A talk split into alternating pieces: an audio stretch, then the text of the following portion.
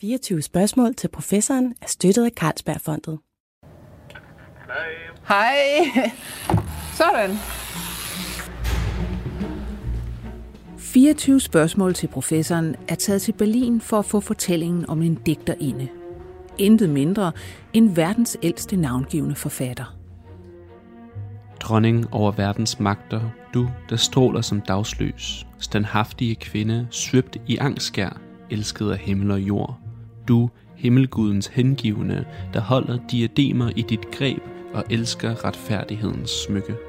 Du, der er skabt til den højeste hellige orden, du, der har tilkæmpet dig dine syv store magter. Sofus Helle, hvad er det, vi hører her? Det er de første linjer i det sumeriske digt Ninme Shara, som jeg har oversat som dronning over verdens magter. Og det er tillagt den øh, oldgamle sumeriske digter Enheduanna. Som faktisk viser sig at være den første navngivende forfatter i historien. Ja, det er nemlig rigtigt. Det er altså første gang, vi kan spore et digt tilbage til en enkelt navngiven person. Sofus Helle, du er assyriolog. Vi besøger dig her i Berlin, hvor du er på øh, postdoc, mm-hmm. øh, dels her og dels i Oxford. Det er nemlig rigtigt. Og vi skal i dag tale om øh, en meget særlig person i historien, Enheduanna.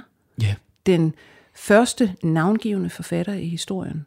Ja. En øh, 4.300 år cirka gammel prinsesse. Ja. Hvem, hvem var Enheduanna? Ja, altså Enheduanna øh, var en oldakadisk øh, prinsesse og højeste præstinde. Og når vi taler om, når vi bruger ordet oldakadisk, så taler vi om en historisk periode, øh, som er omkring 2300 år før vores tidsregning, i det, der i dag er det sydlige Irak. Og den oldekadiske periode er interessant, fordi at det er det første kendte kejserige. Så i de tidligere perioder, så bestod det her område, Sumerien, øh, af en række uafhængige bystater. Men en Hedwanas far, Sargon af Akkad, samler de her bystater til det første kejserige. Og han indsætter sig sin datter, Enheduanna, som højeste præstinde i byen Ur, hvor hun er præstinde for måneguden Nanna. Øhm, vi skal høre meget mere om, om de her øh, kulturer mm. nede i det her mesopotamiske område.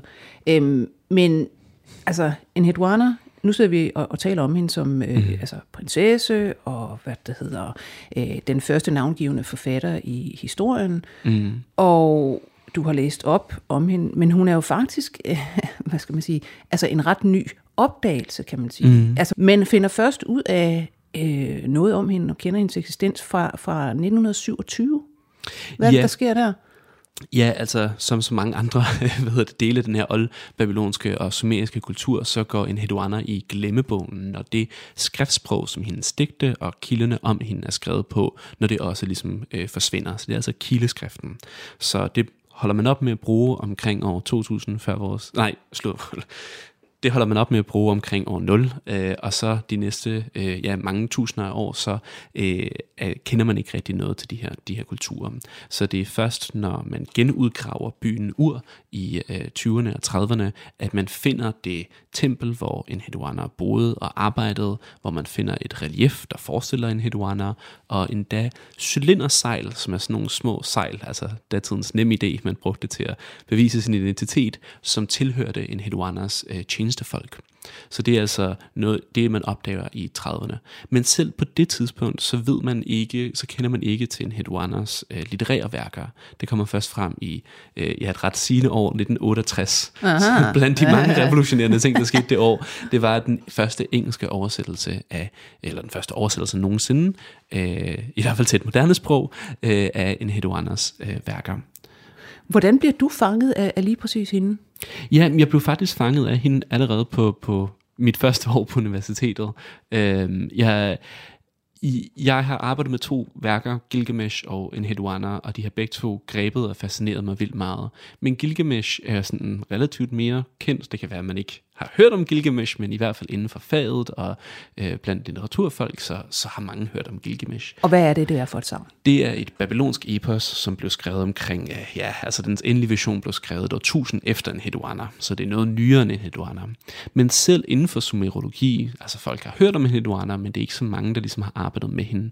Så ind, selv inden for det her nichefag, så er hun ikke så stor en figur, som jeg mener, hun bør være. Jeg mener, at alle bør kende til en Hedwana, øh, og i hvert fald har læst øh, nogle af hendes digte. Jeg synes, hun burde være på gymnasiepensum. Men er det så fordi, at, at du synes, det hun skriver øh, faktisk har enorme litterære kvaliteter, eller er det del af en, lad os sige, feministisk vending i humaniora?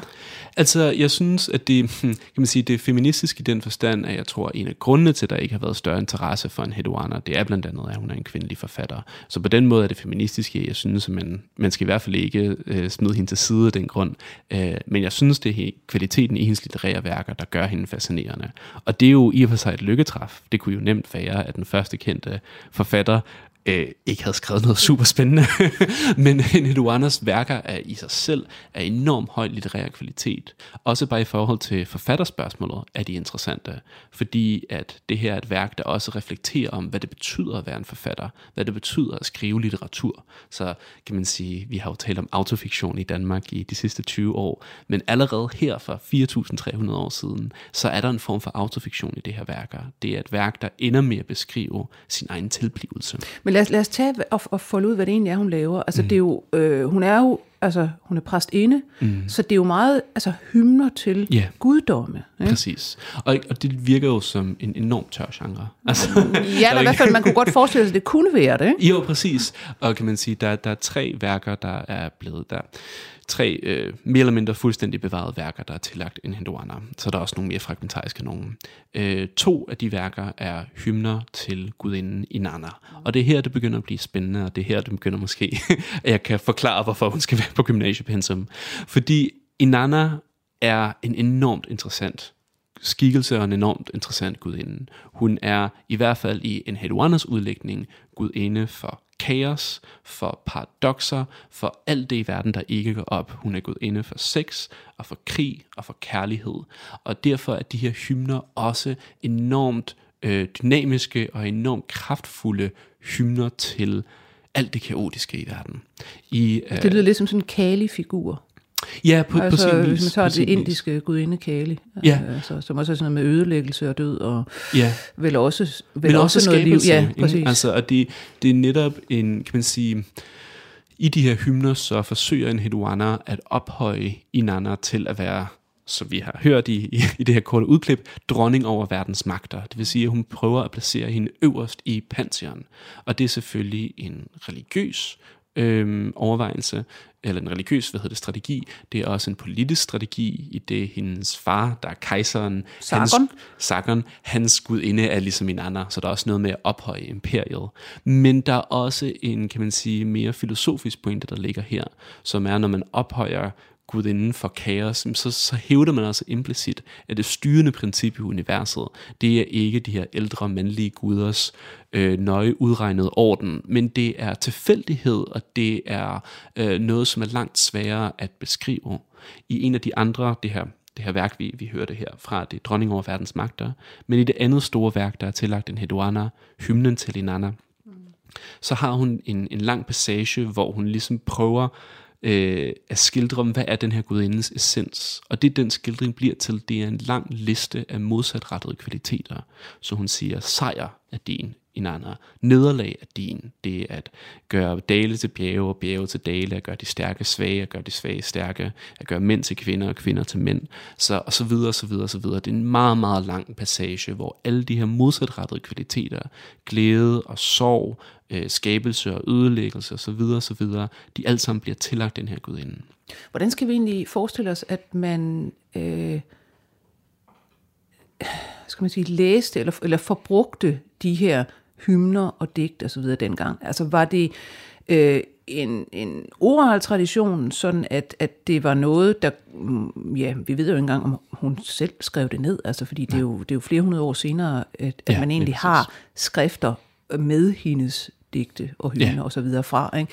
Men skal man forestille sig, at det var sådan noget, der blev sunget eller altså fremført på en eller anden måde, øh, eller, eller læste man det? Ja. med kileskrift. Altså, ja, for, for at besvare det spørgsmål, så tror jeg, jeg vil starte ved, en af mine kollegaer, øh, Gina Konstantopoulos, hun har lagt en, en enorm brugbar ramme for at forstå en Hedwanas, øh, kan man sige, liv og virke. Øh, og hun siger, at en Hedwana har levet tre liv. Og det er en, en god måde ligesom at forstå den her figur på. Så det første liv, det er, kan man sige, den historiske Enheduanas liv. Og hun er, som sagt, øh, præstinde og prinsesse i den olakatiske periode. 2300 før vores tidsregning. Det andet liv, det er Enheduanas som litterær superstjerne. Og her hopper vi 500 år til det 1800-tallet før vores tidsregning, i det, der kaldes den oldbabylonske periode. Og det er her alle vores manuskripter med Enheduanas digte kommer fra. Så allerede, som du sagde der, der er lige 500 års mellemrum, så det er muligt, at hendes værker er blevet skrevet i mellemtiden, men det kan vi vende tilbage til senere.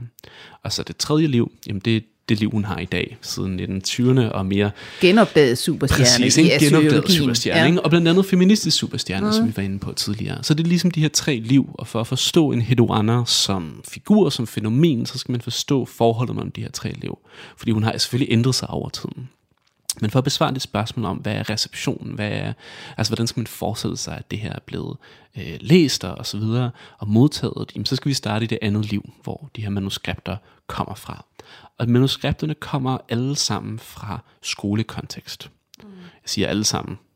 De fleste i hvert fald. Altså Langt de skole, fleste. skolerne i Babylon. Lige præcis. Så øh, ligesom man for eksempel i, i dag skal lære latin i gymnasiet, jamen så dengang i Babylon og i byerne Nippur og Ur, jamen så lærte man sumerisk, som Enheduanas digte er skrevet på. Mellem Enheduanas levetid og den her periode, så var sumerisk dødt, øh, uddødt Så som det var sprog. deres latin. Det var simpelthen deres latin.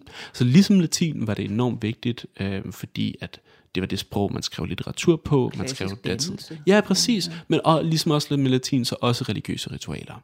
Så sumerisk havde en enorm vigtig rolle, og sumerisk bliver ved med at blive brugt på den måde de næste 2000 år, efter det er dødt. Og Enheduanna, jamen altså hun er så, for at fortsætte metaforen, jamen datidens Virgil. Når man vil lære god latin, så læser man Virgil eller Cicero, og når man læser, vil lære god øh, sumerisk, så læser man Enheduanna. Så vi har de her manuskripter, fordi oldtidens studerende, jamen de blev sat til at lære digtet udenad. Det skulle simpelthen lære det fra ende til anden. Så det, det kan man jo også godt sige, hvis, hvis man forholder sig til litterær kvalitet. Altså, mm. det, det er nok noget, noget ordentligt, der har overlevet Ja. på en eller anden måde. Ikke? Altså, det er ikke tegneserier. Jeg synes i hvert fald, en Hedwana er noget ordentligt, men indimellem mm. er det jo virkelig en overvejelse. Altså, er det det bedste, der har overlevet det? Og det kan vi jo ikke vide af gode grunde. Nej, nej. Det, men, men, men der må være et eller andet, sådan, altså, siden det har været en klassiker, eller blevet en klassiker, der overlevede. Øhm, vi kan jo også lige tage det her med, altså før vi, øh, jeg synes også, vi skal tale om, hvad det var for nogle, altså hvad det var for nogle riger, mm. de her, altså øh, sumererne, akadierne, Ja. øh, babylonerne, men, men før det, lad os lige tage det her med, at du siger, øh, Enheduanna ikke bare skrev smukt om, mm. hvad der hedder øh, Inanna og øh, andre, øh, hvad der hedder guder, men men at hun også var en, en refleksiv forfatter, at hun Ja. forholdt sig, altså hun er jo jeg-fortæller, sådan Ja. set i nogle af de her skrifter, ikke? og forholder sig også til, hvordan det er at skrive værker og, og, Ja. og være forfatter. Ja, og som en af mine kollegaer pointerede, så verdens første fortælling om en forfatter er også verdens første fortælling om en skriveblokade. Dronning over verdens magter. En af de, altså det værket handler om, det er en Hedwana er blevet smidt i eksil øh, af et oprører, der, der har taget magten i hendes by. Og det er et historisk fænomen. Den rigtige Hedwana ville også have haft det problem hele tiden, at der var en masse oprør i det her rige. Så hun er blevet smidt i eksil, og hun forsøger så at få guderne til at hjælpe sig, og især Inanna, øhm, som hun gerne vil ophøje til leder af Pantheon og hendes egne allierede. Der er bare et problem, og det er, at hun har den her skriveblokade. Jeg er en Hedwana, ypperste præstinden. Jeg bar min offerskål og sang min glædessang. Men nu er der stillet begravelsesgaver frem til mig. Lever jeg her ikke længere? Jeg gik mod lyset, men lyset brændte mig. Jeg gik mod skyggen, men blev svøbt i sand. Min honningmund er blevet til frode. Mine søde ord er blevet til støv. Hun siger, at hendes, øh, hendes honningsmund er blevet til frode. Så det her eksil, hun er i, er også en poetisk krise. Og det betyder så, at klimakset i værket, altså det kulminationen på den her narrativ, det er, når en Hedwana skriver den tekst, vi har været i gang med at læse. Så hun overvinder skriveblokaden gennem den tekst, vi sidder med i hænderne. Og det du sagde, at hun var først, jeg, altså førstepersonsfortæller, og det er rigtigt indtil slutningen, Ja. hvor hun bliver tredjepersons karakter, fordi hun har skrevet det her værk, hun har løst sin egen poetiske og politiske krise og religiøse krise, hun har ophøjet i Nana, og så giver hun værket videre til en sanger, der, op, øh, der, der, ja, som, som, som synger det her værk. Og i det øjeblik, så træder hun ud af digtet, og hun, bliver, hun omtaler sig selv som en tredje person. Og det er det øjeblik, jeg mener, at hun bliver forfatter. Ikke? Ja, Fordi ja. man bliver ligesom kun forfatter, når man giver værket videre til andre, og træder ud af det, man selv har skabt. Og den metafor, hun bruger for at beskrive sit, sit forfatter eller sin, sin forfattergærning, det er, at hun har født værket. Ikke? Og det er jo også det, der sker, når man, når man føder. Ja. Så, så giver man ligesom det her, det her menneske Videre. nyt liv. Og, Værsgo, ja. øhm, præcis. Og det, det, det, det synes jeg er enormt spændende som refleksioner om, hvad, hvad der ligger i forfattergærningen. Du, dronning, elskede af himlen, jeg vil fortælle om din vrede. Jeg har stablet kullet op og forberedt det rensende ritual. Den hellige kro er klar til dig.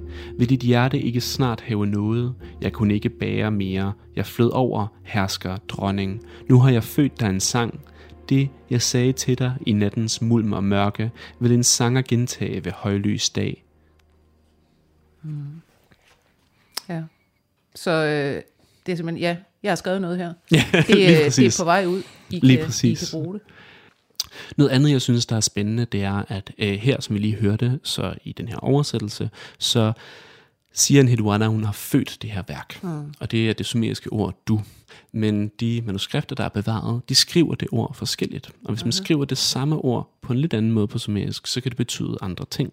Så i nogle andre manuskripter, så står der, at hun har oplæst værket.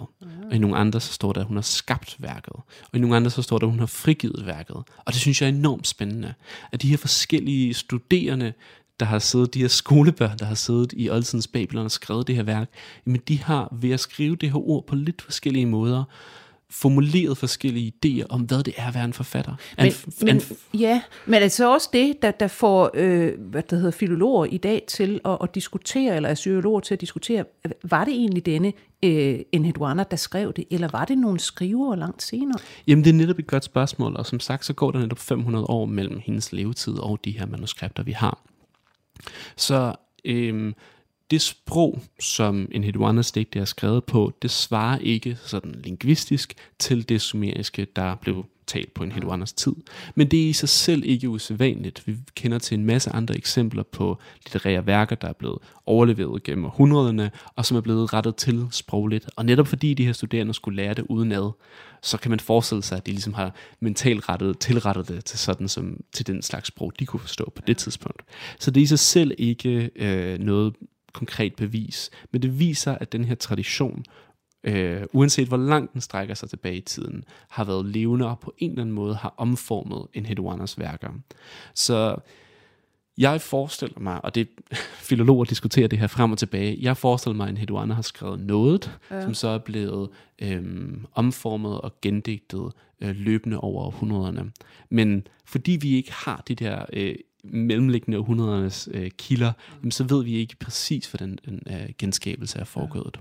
Men hvis man går tilbage til det her med, hvordan hun er forfatter, og Ja. ja. på en interessant måde, og den måde, hun skriver på, er det noget, man kender fra noget samtidigt overhovedet, eller øh, hvad skal man sige, er det også en usædvanlig altså, skrivestil?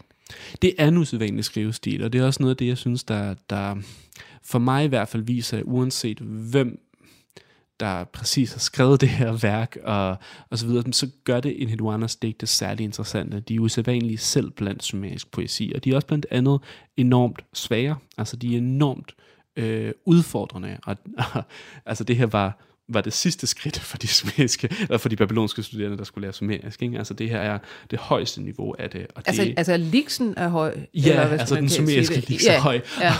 altså for os, når vi siger en lig så højt, så er det typisk, fordi der er mange stavelser. For dem er det faktisk modsat. Det er fordi, det er så enormt kondenseret og så enormt kompakt, og hvert enkelt vers skal tydes på mange forskellige måder. Øh, og moderne forskere skændes som stort set hver eneste linje.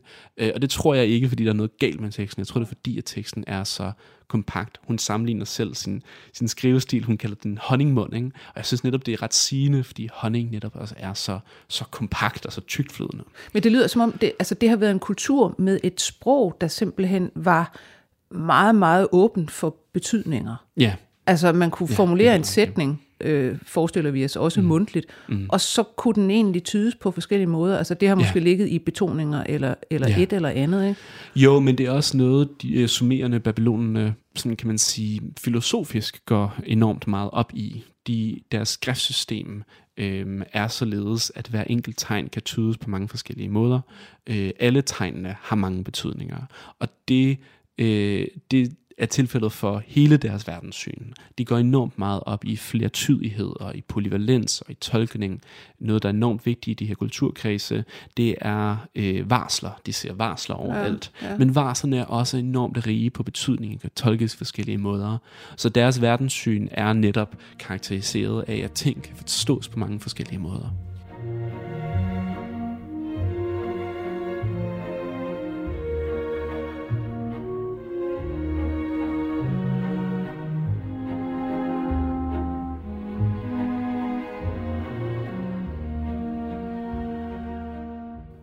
Jamen lad os, lad os simpelthen gå ind i, hvad, hvad det har været for nogle riger. Altså det er jo sådan mm. de, de tidligste, altså større og komplekse civilisationer, vi kender. Ikke? Mm.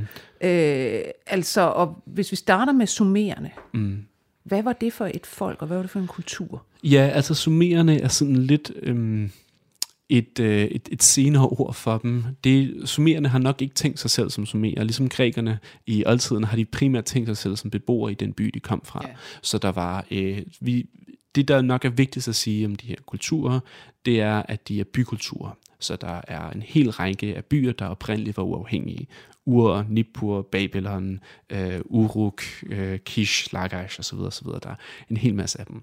Øh, hver by havde sin egen guddom, og havde sin egen styreform, og havde endda sin egen måde at regne på, og sin egen måde at måle ting på. Så det kan være, især i de tidlige perioder, det er ret forvirrende. Øh, og så bliver de her byer så løbende samlet i, i større stater, som så falder fra hinanden igen, og så går man tilbage til det her bystyre. Så det har egentlig været sådan noget, altså man har set spirene til imperier. Ja, præcis, det præcis. Og det og kan man sige, at den her dynamik, det giver de her samfund, altså for det første ser de byen som verdens centrum, altså hele verden roterer rundt om de her byer, men det er også, øh, det giver dem også en demokratisk indslæt, øh, altså ikke demokrati i sådan den måde, vi forstår det i dag på, men der er en stærk følelse for kollektiv beslutningstagen, samtidig med, at der er de her imperier, der kommer, så pludselig overtager det hele, varer i et halvt til et helt til indimellem to århundreder, mm. og så falder sammen igen. Ja. Hvor mange mennesker har der egentlig boet i de byer, altså byen Ur for eksempel? Ja, det er et rigtig godt spørgsmål. Ja. Det, det er sådan noget, som arkeologer skændes om, og der tror jeg simpelthen, jeg mangler den tekniske Ja. kundskab til, øh, altså det, det er overraskende svært at sige. Men, men det har så været, altså vi skal forestille os, at det, det selvfølgelig har bygget på det her enormt rige, Ja. øh, frugtbare øh, landbrug, der har Ja, været nede i det her øh, Mesopotamien, altså mellem Eufrat og Tigris, Ja, den, øh, hvad det hedder, fertile Ja. trekant og alt det her, eller halvmåne, som det hedder. ja. Øh, og, og så har man organiseret sig i byer, fordi man simpelthen har haft økonomisk overskud, Ja. og så videre, og så videre. Og de her kulturer, altså startende med sumererne, og så kommer, hvad det hedder, altså det her akadiske rige. Ja, altså, øh, så, så langt tilbage, som vi har tydelig evidens for det, så er det her område beboet af øh, et folkeslag, øh, som, hvor der er to sprog samtidig, og det kan være, at det har været to forskellige folkeslag, der talte hver deres sprog, men ja. det er ikke altid nemt at lave en direkte linje mellem sprog og folk. Så vi har de her to sprog, sumerisk og akadisk, øhm, og som også bliver hen ad vejen, men noget senere, det bliver til en vis grad til etniske identiteter. Men, men igen, det er lidt svært at have en direkte linje mellem de to. Og så omkring år 2000 før vores tidsregning, jamen så, så som sagt, så uddør det sumeriske sprog. Og omkring samme tidspunkt, så skiller det akkadiske sprog sig i to øh, dialekter eller to versioner. Det babylonske, som bliver talt i syd, i syden, øh, og i øh, det assyriske, som bliver talt op i norden. Og det her bliver så to kulturer, øh, det babylonske og det assyriske, selvom igen især den babylonske det er lidt en samlebetegnelse for forskellige byer, der stadig har en rigtig meget af deres egen identitet. Okay. Altså, og Babylon øh, ligger jo stadigvæk et sted syd Ja. for Bagdad. Ja, lige præcis. Mm. Og samtidig med, at der er de her to øh, skal man sige, hovedstrømninger, babylonske og syriske, så er der sådan en masse andre øh, hvad hedder det, kulturer og folkeslag. Hvis, hvis man har hørt om Mesopotamien, har man nok hørt om Hammurabi, og han er for eksempel... Hammurabis Amoriter. lov? Lige præcis. Ja. Øhm, og det er, altså Hammurabi er så samtidig med den her skolesystem, vi talte om tidligere. Så det var, altså det var, vi, vi taler om, om, om højkultur. Mm. Altså de var meget udviklet Ja. kunstnerisk. Ja. Jeg var lige øh, sne mig ind på Pergamon-museet i går, hvor man blandt andet kan se en masse babylonsk, Ja. øh, og også øh, assyrisk. Og det er jo altså enormt smukke øh, skulpturer og porte Ja. og kakler og altså også kileskrifttavler og, Ja. og små sejl, øh, der er udsmykket på forskellige vis og sådan noget. Ja. Og det ser meget, altså hvis man skal sammenligne det sådan med øh, græsk, som er langt mm. senere for eksempel, ikke? så er det, øh, altså der, der er noget sjovt i at se de der for eksempel babylonske øh, altså afbildning af figurer, Ja. sådan i mere en lægemestørrelse Ja. Som er, det er lidt eller det egyptiske, med man ser dem sådan halvt fra siden, Ja.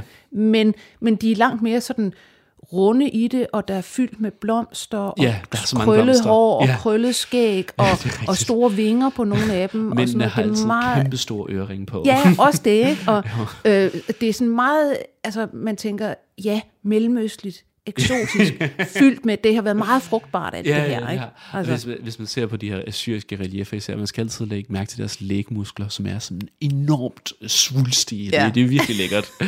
øhm, ja, jeg kan man sige bare som eksempel på, på øhm, altså hvor, hvor, hvor intellektuelle de her kulturer også er, altså i samme periode som, som øh, de her oldbabylonske skoler, vi har snakket om, så bliver, ser vi den første formulering af Pythagoras' øh, teorem, og sådan langt senere godt nok, men stadig inden for den babylonske tradition, så ser vi en meget... De var astronomer også. Ja, altså, præcis. Og netop for at beregne øh, planeternes bevægelser, så udvikler de nogle enormt komplicerede matematiske øh, modeller, altså en tidlig form for... Øh, integralregning. Ikke, altså en, en, en, en, det, man kalder en precursor, altså Ja. en forgænger for, Ja. for integralregning. Så det er enormt, sådan, øh, enormt intelligente mennesker, og det synes jeg altid er, er værd at fremhæve. Det er også derfor, jeg fremhæver, hvor selvrefleksive de her er. Mm. Fordi de er jo, altså, ligesom os homo sapiens sapiens, de er enormt intelligente mennesker, øh, sådan som vi er i dag. Og også enormt dumme mennesker, ligesom vi også er i dag. Ikke? Altså, Øh, Det føles ligesom med, ikke? Men, men det er bare interessant, at der, har, altså, der, der er de her højkulturer med netop, som du siger, altså der er videnskab, der er kunst, og der er sprog, som er meget øh, dobbeltbundet og flertydigt, mm. og, øh, og det er ikke noget, vi sådan rigtig går rundt og som almindelige lægmænd og mm. ved noget som helst om i dag. Mm. Vel? Det er så fjernt. Altså, vi kender lidt til Grækenland, noget til Rom og noget til Ægypten. Mm. Men det her er ligesom, altså det er lidt forsvundet ud af Ja. syne. Hvorfor? Ja, altså, øh, jeg kan godt lide at sige, at, øh, at et billede er hver tusind ord, fordi fra Ægypten og fra Rom og fra Grækenland, så har vi de her billeder, der ligesom er brændt ind på vores nethinde. Og selvom jeg synes, at syrisk kunst er fantastisk, så har det ikke opnået samme impact. Men til gengæld så har vi netop tusind ord. Der er enormt mange kilder fra de her kildeskriftskulturer, på grund af det materiale, mange af dem er skrevet på, som er ler, og det er bare et vildt holdbart materiale. Så vi har alle mulige tekster. Nu har vi talt om øh, lovstiler og digte og øh, matematiske tekster, men vi har også alt muligt. Vi har øh, kvitteringer, vi har breve, vi har forsendelser, vi har ordbøger. Altså vi har også, øh, vi har alt muligt. Ja, det, altså igen, jeg var på Pergamon Museet der i går, ikke? og går rundt blandt de her kildeskrifttekster, ligner sådan nogle små lerpuder, de er virkelig Ja. lækre, ikke? Og så står der sådan nedenunder øh, på tysk, øh, dette så er så et, et brev fra en eller anden stadholder ja. til, øh, hvad det hedder, Amenofis den fjerde, ja. altså farao i Ægypten på et eller andet Ja. tidspunkt, ikke? Altså, så sender men vi et lille brev. Det, det, det er sådan korrespondancen mellem konger, mm. men vi har også altså, øh, breve fra studerende, der skriver hjem til deres Ja. ja. mor og klager over, at alle i skolen har bedre tøj på, end de har. Altså sådan, så der er også nogle Oh. enormt hverdags, hverdags ting. Ikke? Øhm, fedt. eviggyldigt. Ja, det problem, ikke? Det var lige præcis. Øhm, men, men, men ganske som du siger, så er det kulturer, som, som ikke... Øhm, ikke nu ja. er så velkendte i populærkulturen. Men det er også en af grundene til, at jeg er så optaget af dem. Ikke? Altså at indimellem føles det som det vilde vesten, altså at kunne kaste sig over de her tekster. Nogle tekster læser man for første gang i årtusinder, men nogle tekster selvom en Hedwana er blevet læst mange gange, så er der alle mulige aspekter af hendes digtning, som man kan, man kan øh, undersøge og forstå for første gang. Så det, det er noget af det, jeg synes er spændende. Jeg, jeg plejer at sige, at jeg, øh, jeg er sådan, sådan historiker, så er jeg, øh, jeg er ligesom historisk skralder. Jeg, jeg kan godt lide at, at, at sådan gå igennem alt det, der er blevet overset, og finde den, den gode historie, som man ikke, ikke tidligere har, har været så meget fokus på. Men lad os, lad os øh, øh, gå tilbage til det her med altså de mange øh, betydninger og, og hvad det hedder, den måde, hun skriver om altså øh, gudinden i Nana og, og så videre, deres kosmologi mm. på det her tidspunkt. Mm. Hvad har det været? Altså, øh, hun var jo selv en hindwana som, som øh, præstinde, så at sige, øh, gift med, mm. med guden Nana, ja. eller hvordan man nu udtaler øh, hans navn, måneguden. Ja, man skal der, lige holde, holde ja. tungen lige med, med øh, Nana og Inanna, som ja. er far og datter i nogle tekster. Ja, ja. Så, så hvad har det været for? Har det været sådan et, et pantheon af mange guder, der sådan vekslede i, hvem der egentlig var den mest magtfulde, og hvad de var guder for? Og... Ja, lige præcis. Altså sådan, øh, helt sikkert det, at de veksler i, i betydning. Øh, i den oldbabylonske periode, så er øh, gudernes konge, det er guden Enlil, selvom Enheduanna gør sit allerbedste for at erstatte ham med Inanna. Øh, men senere så bliver Enlil erstattet af Marduk, og han er gud i Babylon. Ja. Øhm, og det er fordi, at Babylon ligesom politisk stiger i, i magt, og så bliver den babylonske bygud også, også større. Øhm, I forhold til kosmologien mere generelt, så er det værd at hæfte sig ved, at en, den periode, en Hedwana levede i, den her oldakadiske periode, der har været en enorm øh, omskiftning i mm. samfundet. Dels fordi der var kommet det her nye rige, som havde erobret det hele, men også fordi det er en periode med klimaforandringer, ret radikale klimaforandringer. Så det har været en periode, hvor det at ophøje kaosgudinden har givet ret god mening, fordi hele verden var under radikal forandring. Altså blev det tørre? Eller? Ja, altså det er noget, der hedder The 42K uh, øh, Dust Event, uh, som hvis, hvis naturbeskaffenhed vi stadig ikke helt forstår, men som er, er muligvis en global begivenhed af udtørring og øh, ja, agerbrudet øh, slår fejl og så videre og så videre. Og det har man formentlig selvfølgelig tolket som netop det her et eller andet med gudernes uvilje, eller ja. noget at gøre. Yeah. Det er nogle straffe, et eller andet, der bliver sendt, eller i hvert fald har at gøre yeah. med overnaturlige kræfter. Ikke? Og ligesom vi i dag er uenige om, hvorfor mm-hmm. historien udvikler sig, som den gør, jamen på samme måde, så i oldtiden mener nogen, jamen det er fordi, den her gud er blevet vred. Øh, eller som vi ser hos Inuwana, hun ophøjer en gudinde, som ikke rigtig har nogen grund til at gøre det, hun gør. Så hun, en Hedwana fortolker ligesom den kaos, hun ser omkring sig, som et udtryk for, hvordan verden er, og det behøver ikke ligesom at være en logisk forklaring for det.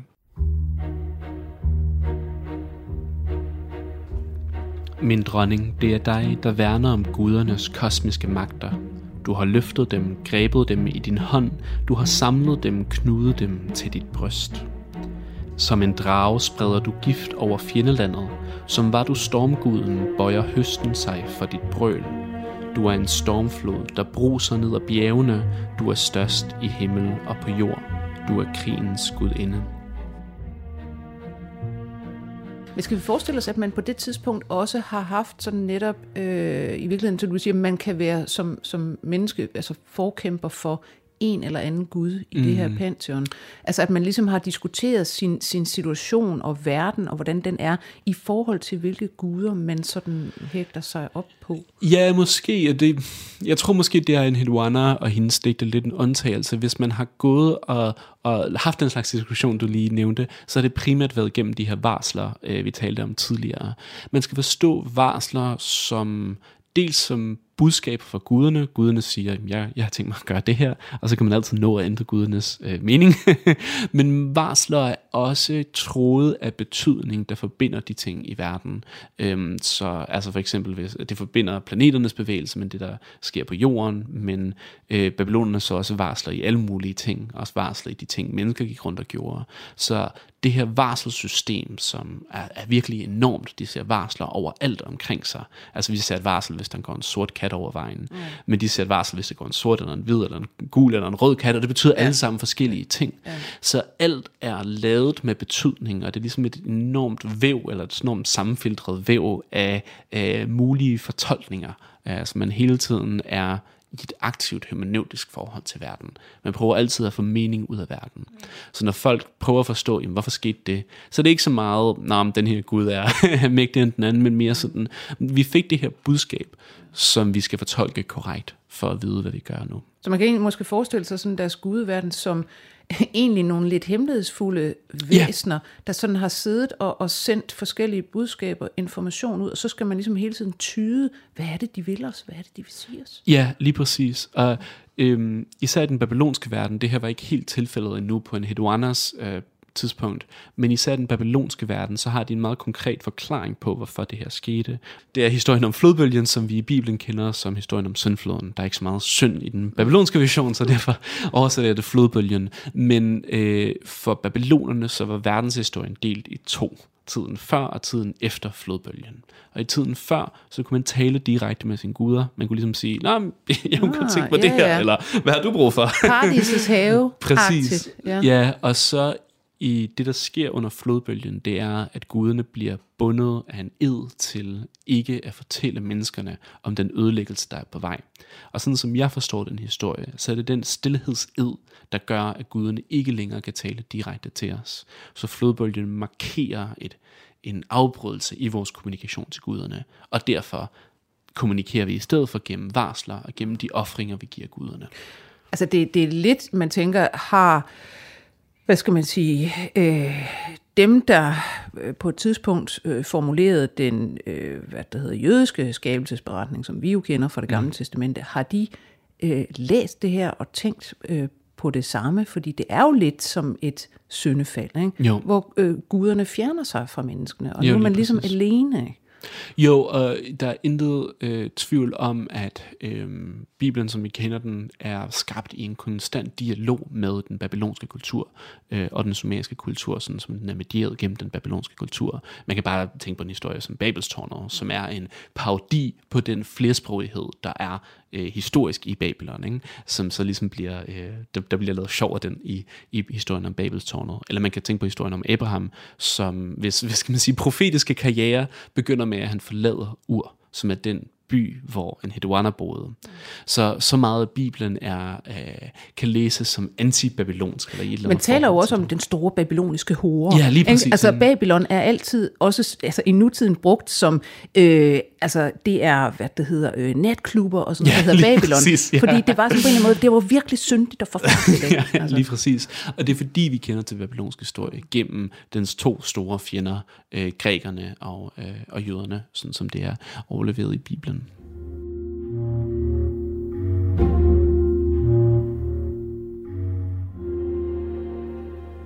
Hvordan var, altså hvis vi skal tale lidt om, om, om samfundsforholdene, mm. altså nede under guderne. Yeah. Altså nu, en Hedwana var øh, kvinde, ypperste præstene, eller præstene, og øh, hvad det hedder, øh, fremtrædende med sin litteratur osv. Men ved vi noget om organisering, altså mellem køn? Øh, hvad var det egentlig for et samfund? Altså noget af det, jeg synes, der er enormt interessant, det er, hvordan det forhold, øh, forholdet mellem kønnene udvikler sig over tiden. Så nu snakker vi om den oldbabylonske periode, mm. hvor hendes værker er bevaret fra. Ja. Og der, altså, jeg hørte en god formulering på en konference engang, som er, at kvinder i oldtiden, i den her periode, de havde flere rettigheder end kvinderne i, Athen, og færre rettigheder end kvinderne i Rom. Så hvis man ligesom forestiller sig det spektrum, så er de et eller andet sted midt imellem. Ja. Så de kan for eksempel øh, bede om skilsmisse, de kan eje, øh, hvad hedder det, øh, de kan have, have ejendom, øh, de kan vælge, hvem der skal arve deres ejendom og sådan noget. Så det, det, jeg, jeg læste også på Pergamon i går, at øh, voldtægt øh, af kvinder blev faktisk belønnet med døden. Ja, og der er en så. enorm skøn historie, som handler om, at gudinden Inanna øh, bliver voldtaget, og så, øh, så vender hun oprigtigt, øh, oprigtigt op og ned på himmel og jord for at finde voldtægtsmanden, og øh, udrydde ham.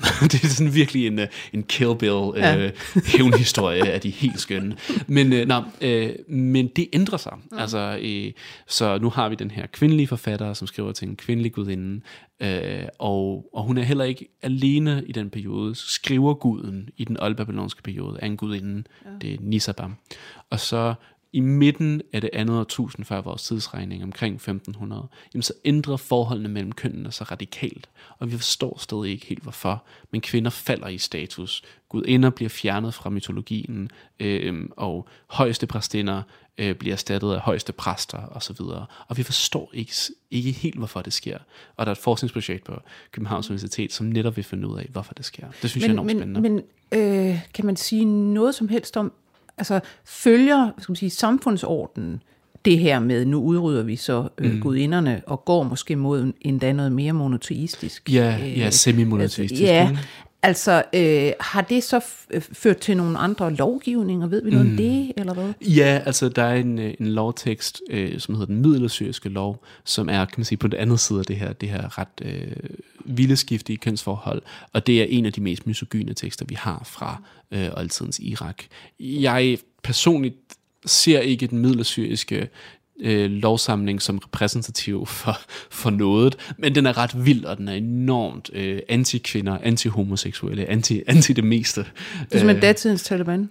Ja, på en eller anden måde, og den, den bliver skrevet i en meget militariseret periode, hvor det virkelig er sådan, det er virkelig en krigerkultur, der er lige i den, ja, i den periode. Jeg synes mere, det er en undtagelse end en, en reglen, men ikke desto mindre, så, øh, så, men, så viser det, hvilken retning Ja, nu øh, siger du netop, går. altså krigerisk periode. Mm. Har det været sådan, at der tidligere øh, har været knap så meget krig? Fordi man mm. kan jo mm. godt forestille sig, at jo mere militariseret, jo mere øh, hvad skal man sige, krig, der er til daglig, mm. ja, jo mere mandstyret bliver noget, fordi det altså typisk er mænd, der sendes i krig. Ja, helt sikkert. Jeg tror, kan man sige, overordnet så når vi snakker om kildeskriftkulturerne, eller om oldtidens Irak eller Mesopotamien, jamen så snakker vi om omkring 3.000 års historie over hele Mellemøsten. Så det er lidt svært ligesom at ja. sige sådan helt overordnet, hvilken retning tingene går. Men jo, jeg har da det bestemt indtryk af den her sådan maskulinitet, øh, hypermaskulinitet kan vi kalde den, er en maskulinitet, der opstår i krisetider. Den maskulinitet for eksempel, hyper, hypermaskulinitet, vi ser i vikingesamfundene, mm. er også en maskulinitet, der opstår på grund af den øh, økonomiske og sådan, kan man sige, fødemæssige øh, krise, der er i den, den periode. Ikke? Ja, det er jo i det hele taget altså, dybt interessant også at sidde og se ud over verden i dag, mm. hvor man kan sige, at der er nogle kulturer, øh, som er meget lighedsorienterede, mm. som øh, nogen vil sige i dag, jamen de er jo dybt femininiserede, så mm. taler man nogle gange om vores egen kultur. Ikke? Og så har vi altså kulturer rundt om, hvor der er ekstrem kvindeundertrykkelse, mm. og man stadig kan sidde og tænke, jamen hvordan er det, man finder på, kvinderne i ens kultur skal helst være tildækket hele tiden, være derhjemme, øh, ikke må øh, noget som helst øh, af, af egen drift og uden øh, mm. vogter og så videre, så videre. Hvordan fanden opstår det? Hvordan er det bæredygtigt? Hvordan bliver man ved med at mene, at sådan skal det være? Ja, kan man sige, noget af det tragiske, vi ser i, i, i kan man sige, det her årti, det er, at den, den kan man sige, um, overordnede øh, konflikt mellem mere eller mindre feministiske yeah. anlagte samfund, ikke længere er en konflikt mellem Vesten og og det andet. Nej. sådan som man måske har tænkt det tidligere, især den retning tingene går i USA, hvor vi får altså sådan undertrykkelse af kvinder på øh, gennem forbuddet mod abort og, og alle mulige, altså den her meget specifikke form for maskulinitet, der, der bliver fremdyrket i USA. Øh, jamen altså det er en grim påmindelse om, at vi inden man forestiller os, at øh, tingene går i den rigtige retning. Ikke? Ja, jeg, jeg, jeg, det... jeg, mit udtryk for det er loading bar logikken, ikke? at man ligesom sådan forestiller sig, at nå, så, så bliver verden lidt mere lige og lidt mere lige, og sådan går tingene bare ikke altid. Nej. Altså Margaret Atwood og hendes tjenerindens fortælling er mm. sådan et meget godt uh, billede på, jamen altså historien kan, altså udviklingen kan gå op og gå ned, ja. og man kan vende tilbage til et eller andet, man kan, du ved, så kan man befri øh, nogen igen, og så kan man, altså, ja, det, jeg ved ikke, om man kan kalde historien cyklisk, eller på en eller anden måde. Altså, det er sådan nogle udvidelser altså, og sammentrækninger. og, ja, man kan først og fremmest kalde historien rodet, ikke? og tanken om, at tingene mm. altid går i en, en enkelt retning, den, den, det er der i hvert fald ikke meget historisk belæg for. Mm.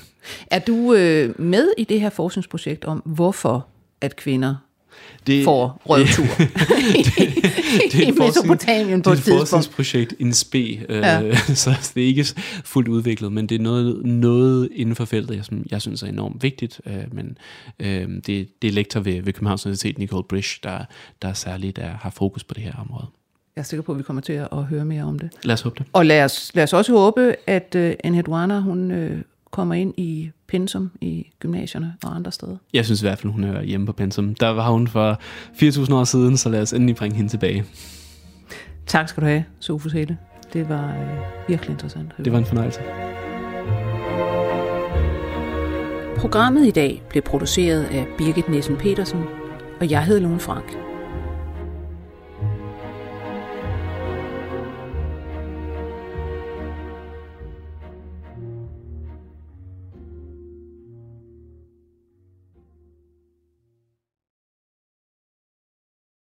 »24 spørgsmål til professoren er støttet af Carlsbergfondet.